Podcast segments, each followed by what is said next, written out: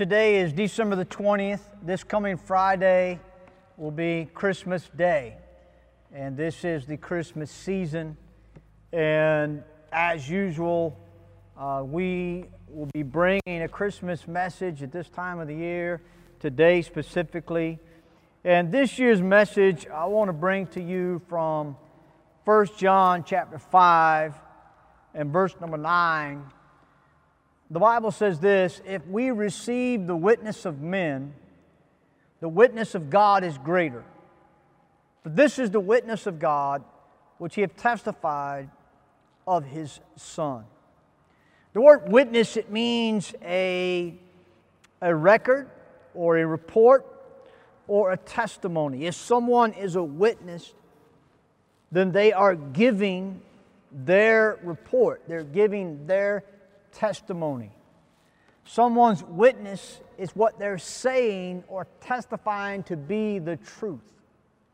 Oftentimes, people appear in court and give their testimony or their side of the story or what they have witnessed concerning a situation or matter.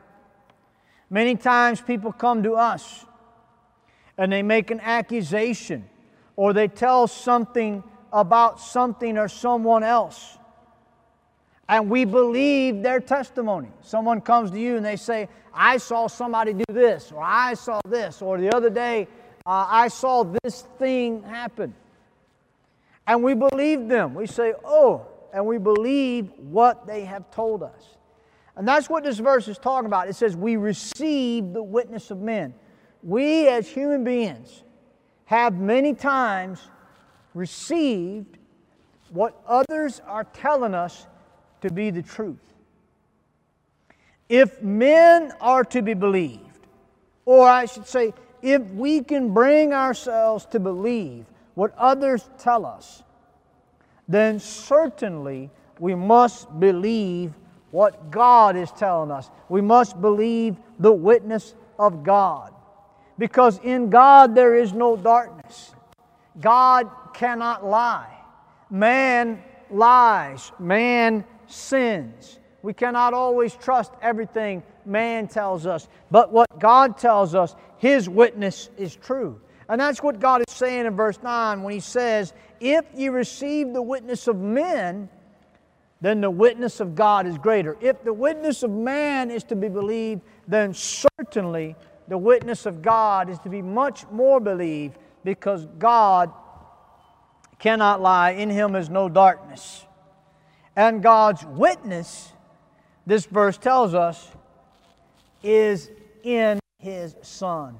He has given us a story to believe, He has given us a testimony to consider. And that testimony is the story of His Son, Jesus Christ. And that brings us to the Christmas story. that brings us to the Christmas lessons today.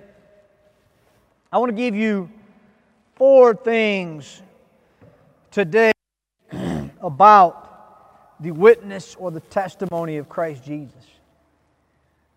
Four things that we can rejoice in in His witness.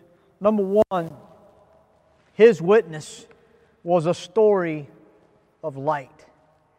The Bible says in John 1 in verse 1 In the beginning was the Word, and the Word was with God, and the Word was God. The same was in the beginning with God. All things were made by Him, and without Him was not anything made that was made. In Him was life, and the life was the light of men. And the light shineth in darkness, and the darkness comprehended it not. There was a man sent from God whose name was John. The same came for a witness to bear witness of the light, that all men through him might believe. He was not that light, speaking of John. John was not that light, but was sent to bear witness of that light. That was the true light, which lighteth every man that cometh into the world. Jesus is the true light from God. Jesus is the true light that can shine in darkness. Man, we like light, don't we? We get up at night, the house is dark, we need to see our way around. We turn the light on. Why? So that we can see, so that we don't stumble and fall, so we don't hurt ourselves, so that we find what we're looking for.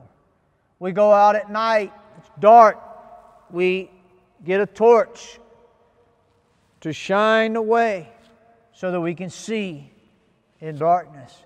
Oh, what a blessing it is to have the light shine in our lives. Light is a wonderful thing. The beauty, the joy that light brings. And the Bible tells us that Jesus is the light of the world. He is the true light. And He is the witness from God, that wonderful light from heaven that tells us about salvation. And we rejoice in that light. We understand from the scriptures that all men are created in the image of God, but we also understand that all men are from the lineage of Adam, and that all of us have been born with sinful flesh, and that we have all sinned. The Bible says, For all have sinned and come short of the glory of God. In each of our hearts, there is something dark. The Bible says the heart is de- deceitful, it's wicked. We cannot know it. We dwell in darkness to some extent. And if we're unsaved, we certainly dwell in darkness. We're sinners, we need salvation. And the witness of Jesus is that He came to give light, that light would shine in darkness, and that men could see and know the truth and turn to the living God for salvation. This witness that God has given us through His Son, Jesus Christ, number one, is a witness. It's a story of light, and we can rejoice in that light. Number two, His witness was a witness of giving. The Bible says in Isaiah 9 6, For unto us a child is born, unto us a son is given, and the government shall be upon his shoulders, and his name shall be called Wonderful Counselor, the Mighty God, the Everlasting Father, the Prince of Peace. God gave us his Son. God gave us himself. The Bible says in John 3 16, For God so loved the world that he gave his only begotten Son that whosoever believeth in him should not perish, but have everlasting life.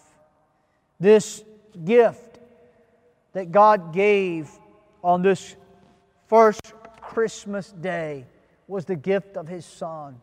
It was the gift unto salvation.